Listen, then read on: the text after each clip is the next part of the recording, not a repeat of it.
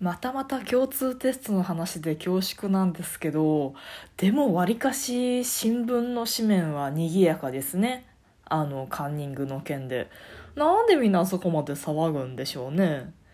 いやまあ結局まあただただ不正行為がありましたよ。で不正行為した人はえっ、とセンター0点になりますよみたいな。まあ、影響としては多分それだけなんですよね。まあ、その人がどこの大学目指してたか知りませんけど、別にそれで誰かがカンニングをしたその人が受かったことによって誰かが落ちちゃったっていうそういう影響もないでしょうし、結局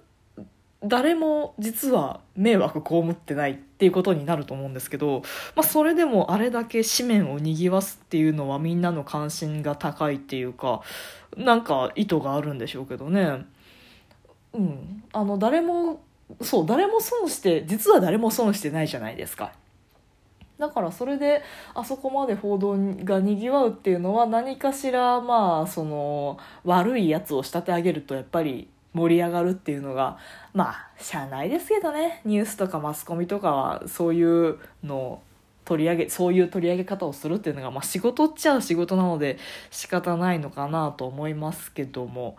あとあのあれだよね。カンニングの手法がその家庭教師の仲介サイトを使ってたっていうのもなんか注目のポイントなんですかね。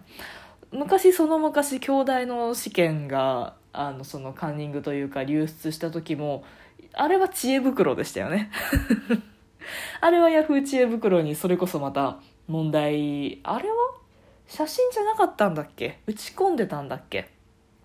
なんか分かりませんけどそういうので知ってたと思うんですけど、まあ、今回は袖にスマートフォンを隠してでそれで写真撮ってやってた。器用だよね。上着の袖に隠して写真撮りながら質問文書くってできるのかな？まあ質問文とかは試験が始まる前に用意しといてで写真を撮って添付するのだけこうパッてやるっていうのはまあやろうと思えばできるかもしれないですけどようそこまでこう知恵が回るっていうかもし自分があの共通テストを受ける立場だったとしてあこの方法だったらワンチャンその家庭教師の人とか、まあ、あの画面の向こう側にいる東大生京大生に問題を送れるかもしれんと思ったとしても結局さあの家庭教師のサイトに登録してるってことはまあそれなりに多分その後のあの指導とかもする人たちであれこの問題今年のセンターじゃん共通テストじゃんってバレるじゃないですかそのうちすぐに。まあ、試験期間、試験時間中はバレないにしても、おいおいその、あれ？今年のセンターの問題、これ、ああ、さっき見たやつって絶対なるので、バレるのは時間の問題でしょ？で、さらにその、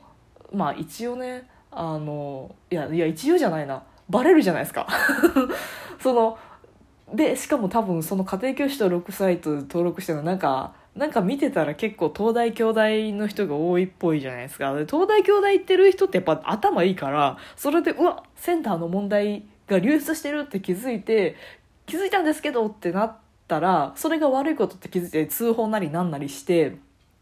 で、あの、今って別に、その、警察もアホではないし、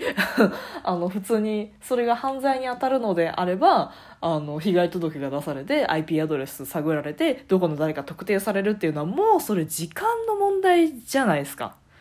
まあ、よっぽどその、犯罪をする方々の使う飛ばし携帯というものとか、その、ある種別の IP アドレスかませてその発信元を特定できなくするやつとかそういうのまで使ってやるならまだしも多分使ってないと思うんですよね。だから時間の問題でバレるにもかかわらずああいう方法でカンニングしちゃうってなんか賢いんだかなんだ爪が甘いんだかよくわからないですよね。でそう考えるとだよ。そう考えるとそのネットを使ってどこかの誰かに問題を解いてもらうっていうのは結構もうバレるリスクが高いどころかほぼ100%。で、それに比べて、例えば、あの、ダメですよ。やっちゃダメだけど、その消しゴムのケースの裏にちょっと暗記したい項目書いて持ち込むとか、なんかこうちっちゃい紙にカンペ作って、カンニングペーパー作って持ち込む方が、その時間バレなかったら終わりじゃないですか。でしょ？ネットに何の証拠も残らないし、紙なんて捨てちゃえばいいし、あの、いや、教室の中に持ってな、入ってなかったですとかっていうか、試験中は見てませんっていうので、なんかそれで、なんぼでもごまかせるし、多分そのレベルのカンニングは、やってる人は多少はいると思いません？今回のこの大胆なやつがまあバレましたっていう影で、多分、せこい、その昔ながらのカンニングペーパーを使ったカンニングっていうのは、まあ毎年多分数例はあってバレないままスルーされていると思うのですよ。で、それでするそれでカンニングして、まあ、共通テストの点数が稼げて、あの、大学に合格しましたってなったら、で、誰もバレてなかったら、もうそれはなんか、その人の勝ちになってしまうと思うんですよね。カンニングがいいか悪いかっていや多分一義的にはダメなんですけどカンニングをするそしてそれをバレないようにするっていう、まあ、バレたら一貫の終わりですからね。バレないようにカンニングをするというそのなんだろうなチャレンジ精神って言ったらいいように言い過ぎなんですけどその肝が逆に座っている感じとかあのそっちの方が絶対に効率がいいと思ってそっちに舵を切れる判断力的なもの悪い方の判断力になるとは思うんですけどその辺のずる賢さって割と大事なスキルだったりするよねっていうのを思っててどうせ真面目に勉強しても受からないんだったらワンチャンカンペでも何でもいいからやってやれっていうそういうのってなんか割と生きていく上では大事だったりするんですよね。あの学校というその日本の学校というルールの中ではダメなことかもしれないんですけど学校から社会に出た途端にルールって手のひらを返すじゃないですか。器用な方がいいとか、容量がいい方がいいとか、効率がいい方がいいとか、学校では全部それはズルだ。そうやって楽をするのは良くないって教えられてきたくせに、社会に出ると手のひらくろってなるじゃないですか。なんか、あれの前段階として、うまくカンニングをするっていう方の判断取れるっていうのはなんかね一歩先進んでるんじゃないか説そういう見方もできるんじゃないかってなんか今回のその共通テストカンニングの事件というか盛り上がりを見てるとふとそういうことを考えてしまうのでありまして猫だって吠えたい。この番組ではリアルではちょっと喋りづらいこと、だけど誰かに聞いてほしいこと、日々の雑多な所感をいかに言葉にできるか鋭意挑戦中です。少しの間お付き合いいただけますと幸いです。なんか話変わるんですけど、高校受験なくそうぜってやってる人たちを見かけたんですよ、ネット上で。まあまあ、あの、ほぼ高校ってみんな行くじゃないですか。で、少子化してるから高校余ってるんですよ。あの、皆さんご存知かどうかわかんないんですけど、高校って一応定員みたいなのがあって、でじゃあ、えっと、1学年300人募集しますって言ってで350人あのこの高校に入りたいですっていう人がいてでそこで試験をしてで50人が残念ながら点数が低かったので別の高校行ってくださいさようならっていう仕組みなんですけどもうさ子供が少なすぎて少子化が少なすぎてもう定員に満たないんですよね。全員がこう高校に入りたいって言ったらあの入れるんですよね。その難関校とかちょっといい高校に人数が死亡者が志願者が集中しちゃうっていう問題はありますけどあの全部地ならしして均等に割り振ったら全然余裕で全員高校行けるんですよね。もうそういう状態においてあの高校受験って必要なの？いやもう廃止しようよっていうなんか署名運動かなんかしてるみたいなんですよ。で私その考え方すげえ面白いと思ってて。あの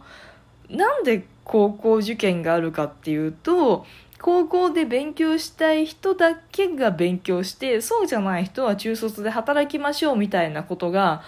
本質的にはそうなんですよ。だって義務教育が中学校までなんだもん。高校は行きたい人だけ行ってくださいって制度的にはそうなんですけどもうそうじゃないです。ないじゃないですか。高校行ってない人すっごい少ないし、まあ、たまに中卒で働いてっていう人いるとは思いますけどゼロとは言いませんけどでも高校に入るのが当たり前なのであればあの中学校とか小学校でもさ義務教育だけど受験できる人いるじゃないですか。その私学で有名校に入る人とか。なんか、まあ、公立でもたまにその中高一貫の難しい高校みたいな難しい学校みたいなのがあってそこだけは別でこう受験が必要だけど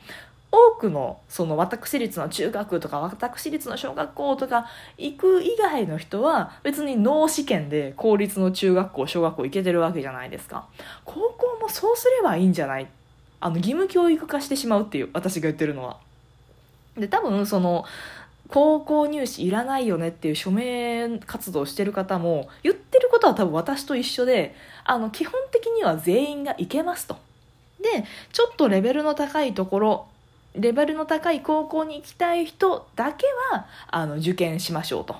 まあそうしたらね、多分私立の高校のほぼ全てが潰れてしまうので。なんか、なかなかそういう一筋縄では動かせない部分ではあるとは思うんですけど、一部の私立高校も高齢化してしまって、で、あの、そう、公立高校で全員が基本的には進学して、一部の入りたい人だけ難関と言われる私立高校と難関と言われる私立あ公立高校に入るみたいな高校の義務教育化って